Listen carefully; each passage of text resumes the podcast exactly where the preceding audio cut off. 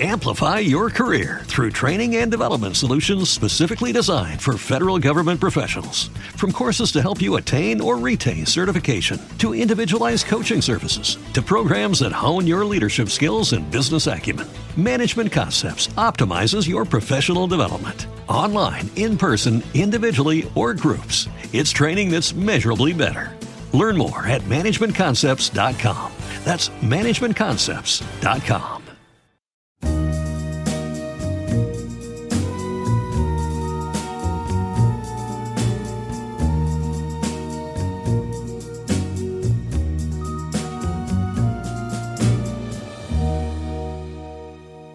Chilly December morning in 2017, two Toronto real estate agents were giving a tour when one of them made a grisly discovery. Hanging from the railing around their basement pool were the bodies of 75 year old Barry Sherman and his wife, 70 year old Honey Sherman, the owners of the home. Their bodies were staged and slumped in a semi seated position, legs stretched out in front, and their heads held up by belts, strapped around their necks and onto a railing a few feet off the ground. This was no typical murder scene, and it immediately became a high profile case. Barry and Honey Sherman were one of the most prominent couples in Canada, with an estimated net worth of $3.2 billion at the time of his death, according to Forbes, Barry Sherman was the 12th wealthiest man in Canada. Investigators initially analyzed the crime scene and, based on the evidence, theorized that this was likely a murder suicide. But Barry and Honey's four adult children were adamant that their parents were targeted, and they were right. Weeks after, police changed their tune and said the evidence now pointed to this being a double homicide. But who would do this to the Shermans? Turns out this case has more suspects than a game of clue. Barry Sherman was known for his aggressive business tactics, and he had a long list of enemies. Prior to the murders, he even remarked that he was surprised that no one had killed him yet. It's now been over five years since the double homicide, and this case remains unsolved. Who murdered Barry and Honey Sherman, one of Canada's wealthiest couples, and why? This is Avery After Dark, and I am your host, Avery Ross. For those of you who enjoy this podcast, please leave a rating and a review on Apple Podcasts or wherever you listen. Make sure you subscribe to my new Snapchat show and join the Patreon. I'm linking both of those in the show notes. Today's case is a super high profile and mysterious one that is still unsolved a prominent couple in their 70s targeted and murdered in their own mansion? How and why? There is a lot to this case, so let's start from the beginning. Bernard Sherman, Barry, was born in Toronto, Canada in 1942. Barry's father was a businessman himself and was one of the partners in a local zipper factory. Barry said his interest in business as a career began when his dad brought him to work at the zipper factory when he was just a young boy, and his dad gave him a box of zippers to count. He said his dad was surprised at how well he did. Barry's father died from a heart attack when Barry was only 10 years old, and after his death, Barry's mother had to now support the family and went back to work as an occupational therapist. In 1958, Barry signed up for the Canadian Army Student Militia, but didn't last very long, as he didn't like authority. He then went on to study engineering science at the University of Toronto, and later said that he chose this because it was supposedly the university's hardest program. Barry got his start in the pharmaceutical business during his years at the university. In the summers, he would work for his uncle, Lewis Lloyd Winter, at his uncle's company, Empire Laboratories. At the time, this was Canada's largest wholly owned pharmaceutical company, so this was a great start for Barry. He worked for the company as a driver, picking up urine samples, and when his uncle Lewis would travel, Barry helped watch over the lab. He then went on to the Massachusetts Institute of Technology, where he earned a PhD in astrophysics. Initially, he had dreams of working for NASA, but decided to take a different route to success instead, as Barry said he wanted to be his own boss and didn't want to work for someone else. So, from this, we can gather that Barry is very independent and also very smart. After Barry graduated, the estate of his uncle, Lewis Lloyd Winter, who had just died unexpectedly, let him run Empire Laboratories. He eventually sold it off for $2 million, but here is where we see some turmoil. Barry actually had four cousins, Lewis's younger children, and tragically, the children's mother and Lewis actually died within 17 days of each other. So the young children were left on their own, and they claimed that since it was their father's business, they were supposed to receive 5% stake in Empire when it sold. The cousins later sued Barry unsuccessfully over the sale of the company. The judge ruled in Barry's favor. But this started a long feud within the family. A year later, Barry formed Apotex, his pharmaceutical company that he grew globally and made big profits. It was extremely successful, and eventually it was earning $1.5 billion a year in revenue. In a professional sense, Barry got a reputation with both competitors and government regulators for his extremely combative nature, often including litigation. In 1971, Barry married his wife, Honey, and they went on to have four children together a son, Jonathan, and three daughters, Lauren, Alexandra, and Kaelen. Barry would go out regularly with Honey, and he was known to his friends and family as a bit of a workaholic.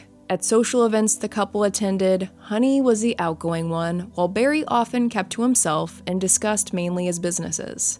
And as Apotex grew, the Shermans went on to live a very privileged life. They would spend weekends at ski clubs, and while Honey and the kids were out having fun skiing the trails, Barry would remain in the lodge poring over work documents.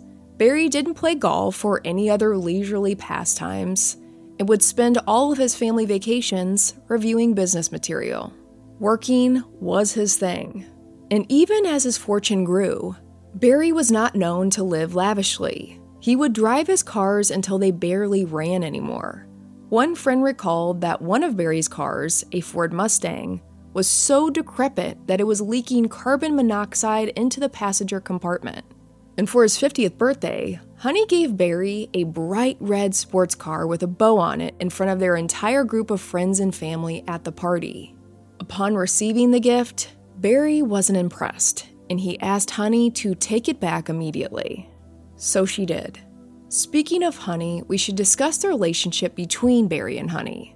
According to family, Barry Sherman was very generous with his kids and gave them millions of dollars in gifts. He was very easy on the children and would supposedly just hand them money. Honey, on the other hand, was reportedly kept on a tight financial leash. She had access to cash for trips and shopping, but controlled none of the money herself. It was said that Barry gave her money for her needs, not her desires. And since fancy things weren't important to Barry, he felt they shouldn't be important to Honey either. And Honey was different with the children as opposed to Barry. She wanted them to have jobs and pay their own bills. And as it usually goes, there was a bit of dysfunction with money. From sources close to the family, it was not unusual for some of the children to receive gifts of hundreds of millions, while the other children would receive gifts in the lower millions. Friends of Honey also said that Honey and her son Jonathan did not get along. In the months leading up to the murders, Honey made a curious comment to some friends saying that her husband was contemplating giving her a big financial gift. In another strange note, Honey Sherman didn't have a will. This is a bit odd for a woman of her age, being 70, and for the family's net worth. Just a curious detail investigators found unusual, as most people are advised to have a will. So, as they say, more money, more problems. You know, I have never had anyone hand me hundreds of millions of dollars, but I will say I had a friend who came from an extremely wealthy family, and there was a similar dynamic to this. Some of the children, my friend's siblings, were gifted more money than others. And this led to major issues, dysfunction, and jealousy within the family. So, not a good scene and not usually good for overall morale. Amplify your career through training and development solutions specifically designed for federal government professionals. From courses to help you attain or retain certification, to individualized coaching services, to programs that hone your leadership skills and business acumen, Management Concepts optimizes your professional development. Online, in person, individually, or groups, it's training that's measurably better. Learn more at managementconcepts.com. That's managementconcepts.com. Purchase new wiper blades from O'Reilly Auto Parts today and we'll install them for free. See better and drive safer with O'Reilly Auto Parts. Oh, oh, oh, O'Reilly Auto Parts. Honey Sherman became known for her philanthropic work and served on the boards of several prominent charities. And both Barry and Honey were applauded for their donations of millions of dollars to charities throughout the years. It's important that we cover all angles of this case to give you the full story. Barry Sherman seemed to have a bit of a mixed reputation. He and his wife were described by some as kind, good people. On the other hand, through many of the interviews I read, many who knew Barry didn't have many good things to say about him. Through his years in business, Barry Sherman had made numerous enemies both personally and in business. A University of Ottawa professor named Amir Attaran said that Barry Sherman was a, quote, deplorable human being, end quote, in reference to his business practices, and said that Barry knowingly gouged Canadians left and right with outrageously high drug prices. A doctor and former business associate of Barry, named Morton Shulman, described Barry as, quote, the only person I have ever met with no redeeming features whatsoever. End quote. Additionally, a Bloomberg reporter who covered Barry's death said that some of the rival drug companies' executives used unprintable language to describe Barry and the way he conducted business. Barry Sherman was very vocal about his views. He said he did not believe in God, free will, altruism, or morality. And according to those closest to him, Barry knew that he had made enemies, people that would like to harm him, and was fully aware of his reputation. He even made a remark that he was quite surprised that no one had killed him yet. It was also reported that Barry had a strong distrust in people overall. Over the years, in total, Barry had sued dozens of people, including a lawsuit filed the last day he was ever seen alive against someone he claimed had scammed him out of a $150,000 investment. Another example, in 1996, after the Shermans' North York house was completed following five years of construction, Barry and Honey were reportedly completely dissatisfied with the work done on it. In particular, they claimed that the garage, a structure that they had built with a tennis court on top and a basement lap pool and hot tub, was faulty. They said it was a disaster, so Barry and Honey filed 12 separate lawsuits against all the contractors. And in the end, they recovered the entire estimated $2.3 million, which was the cost of building the house through favorable judgments. So it was very well known that if you worked with Barry Sherman, he was not afraid to sue you if he was displeased with the end result. So let's talk about what was going on before the murders. Barry and Honey were living in a 12,000 square foot house located at 50 Old Colony Road in North York, Ontario, Canada. In 2017, Barry and Honey decided that they wanted to move and put their house on the market. Their plan was to build a bigger 16,000 square foot house in Forest Hill that would be closer to downtown Toronto. The plans for this home, or mansion, was going to be a central swimming pool with a 41 foot retractable skylight and living quarters for their staff.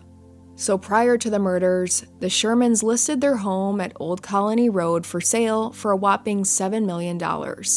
So they were in the midst of showing it. They had realtors, cleaners, prospective buyers all coming in and out of the house. On December 12, 2017, Honey Sherman failed to show up to a board meeting for a foundation she belonged to called the Baycrest Center Foundation. This was very out of the ordinary for her, as she would usually notify them beforehand if she couldn't make it. Those at the foundation later reached out to Honey through email asking what happened, and Honey replied back that she was, quote, dealing with some stuff, end quote. On December 13th, late in the afternoon, Barry and Honey met at Apotex to work on the design for their new house. Honey was getting ready to leave for holiday vacation in Miami in just a few days, and Barry was set to join her a few days later. After their meeting finished, Honey left first to head back to their house, and just a short time later, Barry left Apotex to head home too. This was the last time the couple were ever seen alive. The first indication that something may be wrong came that night, as it was pretty standard for Barry to make business calls at night as he had insomnia and couldn't sleep. So typically, he would usually spend the later evenings catching up on phone calls. But on the night of the 13th, Barry made no phone calls. The next day, December 14th, Barry was supposed to be at Apotex, but he never showed up. This was also highly unusual as Barry never missed work. On December 15th, it was set up beforehand that Barry and Honey would not be at home as their realtors had set up a showing. So that morning at 8:30 a.m., a cleaning crew used a lockbox to gain entry to the Shermans' home and entered. At 10 a.m., two real estate agents arrived at the Shermans' home and proceeded to give a tour to a couple who was interested in possibly buying the Shermans' home. The agents gave a tour of both the first and the second floor of the home. After this, one of the realtors guided the group down to the basement as their final part of the house tour. There was both a pool and a hot tub in the basement, so the couple was very eager to check it out. As the group made their way down the stairs, one of the real estate agents spotted the bodies of Barry and Honey Sherman next to the pool. This agent didn't immediately realize that the couple was deceased, but recognized there was something very wrong. So she quickly turned to the couple and said, Oh, I'm sorry, they're down here doing yoga. We'll come back. And guided both the couple and the other real estate agent back upstairs. This agent later told investigators that it looked like they were doing some weird yoga thing. Once back upstairs, this agent then found a member of the cleaning crew and asked them to go check on the couple in the basement. When this member returned back upstairs a few moments later, he said, Call the police. But the agent didn't immediately call 911. She waited until 11:43 a.m., almost 90 minutes after discovering the bodies. It's unclear why she waited an astounding hour and a half to alert the authorities, but she did. Upon arriving at the scene, police found the bodies of 75 year old Barry Sherman and 70 year old Honey Sherman. They concluded that they had been dead for at least a day. Their bodies were slumped in the semi seated position, legs stretched in front, and their heads were held up by belts strapped to the stainless steel railing. Investigators saw the leather belts around their necks and concluded that both deaths were caused by ligature neck compression, also known as strangulation. Strangely, both Barry and Honey were wearing coats that were pulled down over their shoulders, which restricted movement of their arms. Barry was in the seated position, with his right leg crossed over his left leg, and his eyeglasses were positioned properly on his face. And other than the injuries to his neck, there were no other injuries to his body. Honey Sherman was found on her side, and she did have an injury, a bruise to her face. This detail is especially chilling. The positions that Barry and Honey were found in closely matched those of two 1970s era junk sculptures of human figures that the Shermans had posed on speakers in the basement. Police noted that Barry's right leg was crossed over his left, just like the sculpture. In regards to the house, a window was found to have been left open to allow a recently painted room to air out, and the basement door was unlocked, as apparently the Shermans frequently left it. This was no typical crime scene. What happened here? We'll be right back. Amplify your career through training and development solutions specifically designed for federal government professionals. From courses to help you attain or retain certification, to individualized coaching services, to programs that hone your leadership skills and business acumen, Management Concepts optimizes your professional development. Online, in person, individually, or groups, it's training that's measurably better. Learn more at managementconcepts.com. That's managementconcepts.com. With LinkedIn Jobs, we tap into a network of more than a billion professionals to help you find quality professionals quickly and easily for any role you need. Marketing wizards? Found them. Software engineers? Found. That project manager I could never seem to hire? And found. LinkedIn Jobs quickly matches your roles with candidates with the right skills and experience. In fact, 86% of small businesses get a qualified candidate within 24 hours. Post your first job for free and get started at linkedin.com slash spoken. That's linkedin.com slash spoken. Terms and conditions apply. You're back with Avery After Dark. From the beginning, the crime scene confounded investigators. There was no sign of forced entry, but it was possible someone had a key or had access to the lockbox that held the keys or was known to the couple. And surprisingly, initially, the deaths were not being treated as homicides.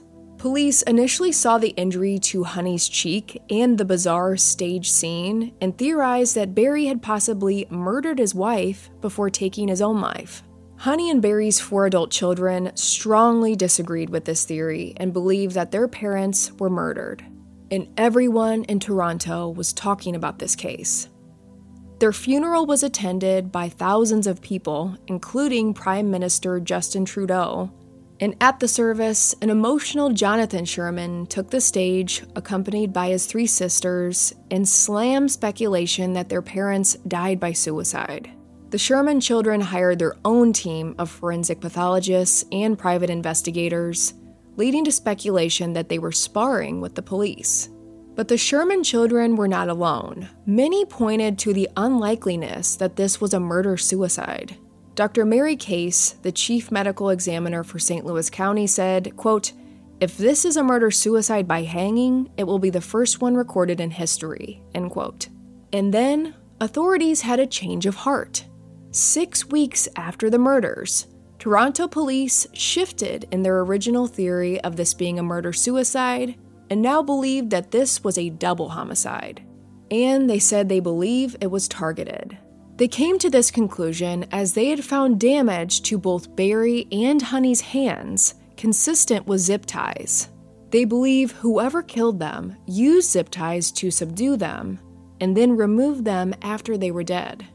Police also said that the evidence points to Honey being killed on the first floor and her body being moved to the basement. Barry was 75 and not in good physical condition, so they don't believe that he alone would have been able to likely move Honey, who weighed 170 pounds at the time, from the first floor to the basement. Honey's iPhone was discovered in a bathroom on the first floor at the front of the house that family and friends said she never used. It's theorized that upon arriving home around 8 p.m., Honey entered and ran into that restroom to escape her attacker. The morning the bodies were discovered, one of the realtors reported finding some of Barry's business papers and his gloves dropped outside the door near the staircase into the house. Not knowing the significance at the time, the realtor picked both up and placed them in the hallway.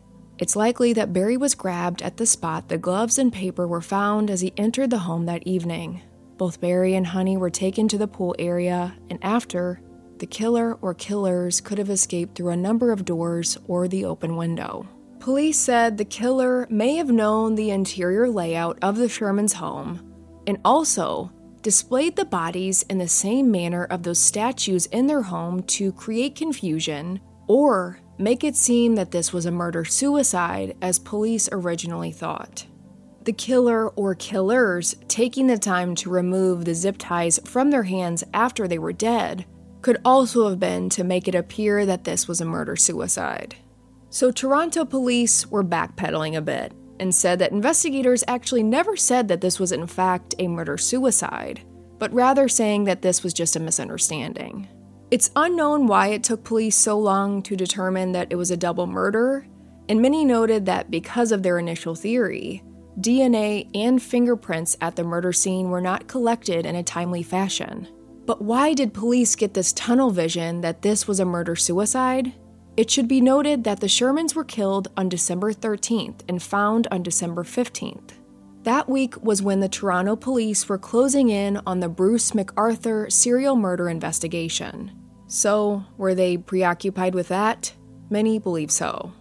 Authorities said that they were seeking to reassure the public that there was no sign that this was a break and enter or robbery with violence, meaning this double murder was not random, it was planned. Going back to those sculptures and how the bodies were posed in similar fashion, the Sherman children often called those sculptures creepy. But Honey Sherman felt differently and actually made sure that she could keep the sculptures and bring them into their new home.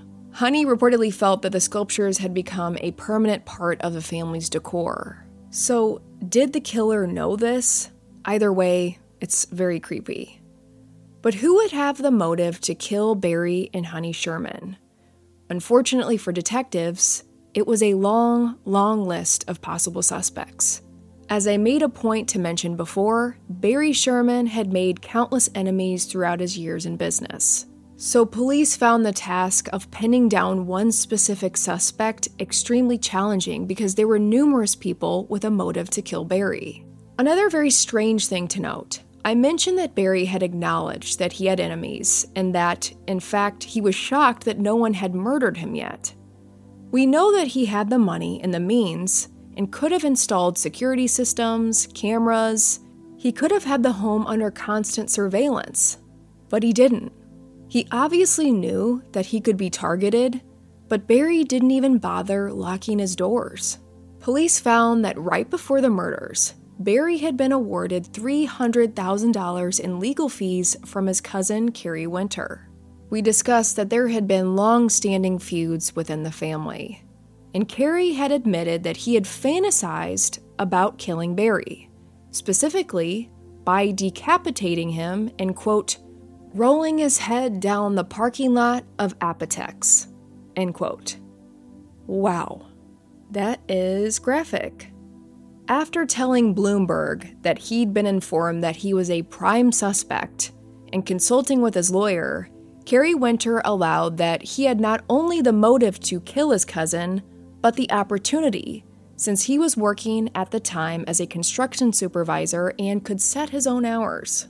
But Kerry has always denied committing the murders and maintains that he has an alibi he says the night of the murders, he was watching Peaky Blinders on Netflix and then attending a Cocaine Anonymous meeting that evening. Police also learned that weeks before the homicides, Barry had asked his son Jonathan to repay a loan for tens of millions of dollars that Jonathan had borrowed for his storage business. Jonathan said that this was to get his father through a difficult financial situation. Barry himself reportedly owed billions to various companies but Barry had claimed that he would never ever pay. But Jonathan said that he and his father did have a very close relationship, both personally and professionally. Overall, there were many different angles and motives to consider. Months and then years passed without any new leads or breakthroughs in the case, and the Sherman children were growing more impatient with the lack of movement. Everyone was wondering would this case ever be solved? We'll be right back. Amplify your career through training and development solutions specifically designed for federal government professionals. From courses to help you attain or retain certification, to individualized coaching services, to programs that hone your leadership skills and business acumen, Management Concepts optimizes your professional development. Online, in person, individually, or groups, it's training that's measurably better. Learn more at managementconcepts.com. That's managementconcepts.com. You're back with Avery After Dark. November 2020, police alerted that they had identified a person of interest in the murders. But just two days later, they said, well, actually, it could be multiple people. And then, nothing. No word from authorities. One day in December 2021, investigators made a plea with the public, along with a new video that could crack the case wide open. The public all believed all right, police must finally have something huge. On the fourth anniversary of the double homicide, police shared a video of an unidentified person on a security video walking down the snowy covered sidewalks in the Sherman's neighborhood the night and the time of the murders. This video shows the person in full winter getup, covered head to toe, making their way down the sidewalk towards the Sherman's house until finally they're out of view. Investigators were asking the public for their help in identifying this person. This individual is estimated to be between 5'6 and 5'9. Police also added they weren't sure if this was male or female, and also couldn't determine their age, weight, or skin color. Investigators said that the gait of the individual was unusual because they appeared to kick their right heel up while walking. Investigators said, quote, through our investigation, we have been unable to determine what this individual's purpose was in the neighborhood. The timing of this individual's appearance is in line with when we believe the murders took place. Based on this evidence, we're classifying this individual as a suspect. End quote. So, this newfound video was as underwhelming as it sounds.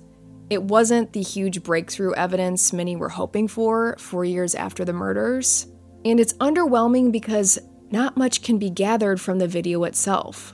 And I also wonder why it took four years to release the footage.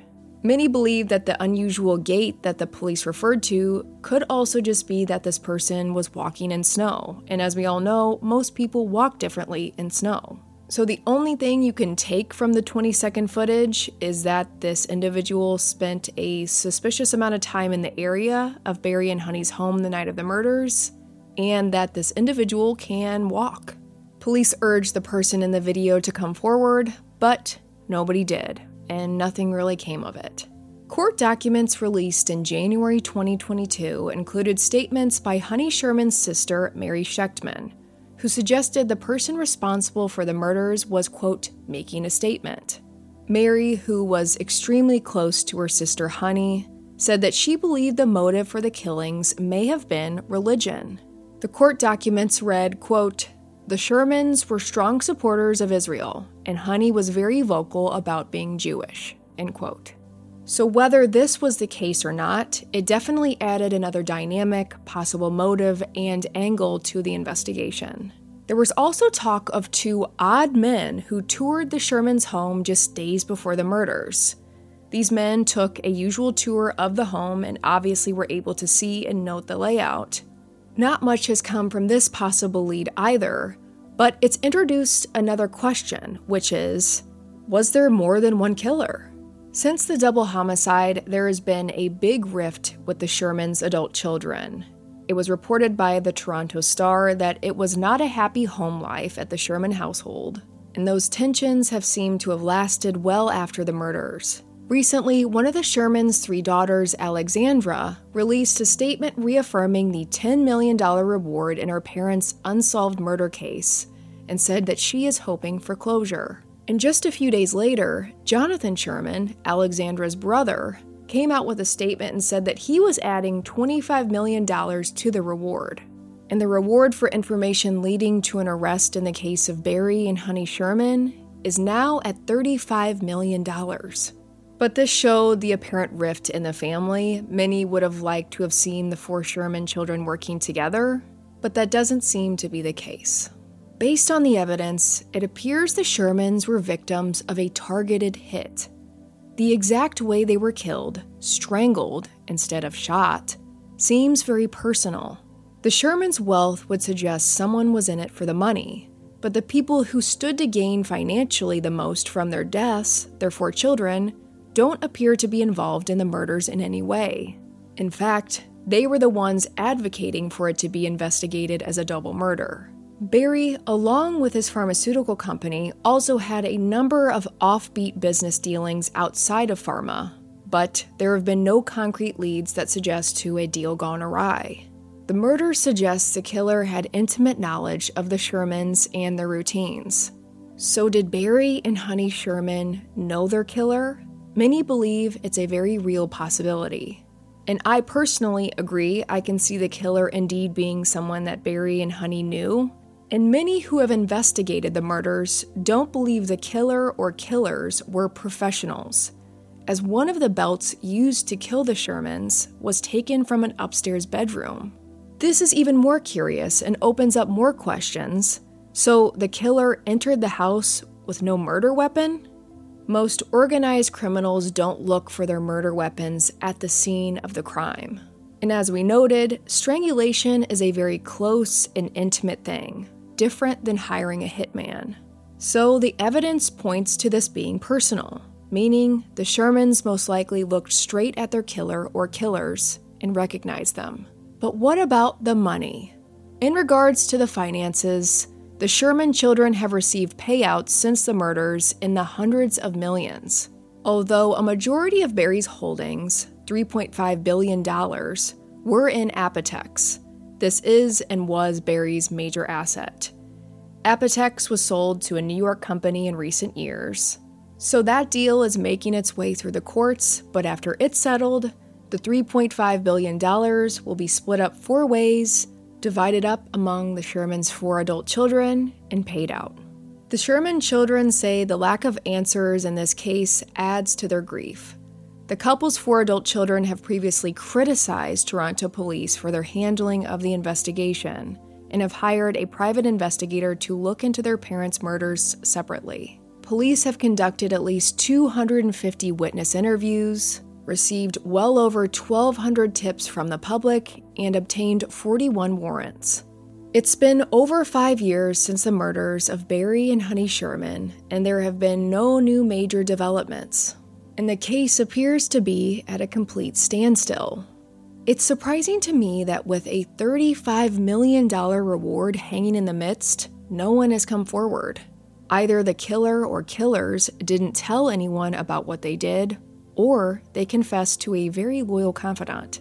But as we've heard, the way in which Barry Sherman chose to conduct himself in life and in business is very risky and can be dangerous. Suing people left and right, creating enemies, constantly feuding with family members, this can result with a target on one's back. And Barry Sherman seemed to be very well aware of this. And it's very curious as to why he didn't seek out any sort of security for his home, as this could have led investigators straight to the murderer. But as of today, this double murder mystery remains one of the world's most talked about and grisly unsolved cases to date there is still so many missing parts to this story. Toronto police say that they remain cautiously optimistic in solving the case, but others aren't so sure. Will it ever be solved? Time will tell. Until next episode, this is Avery After Dark.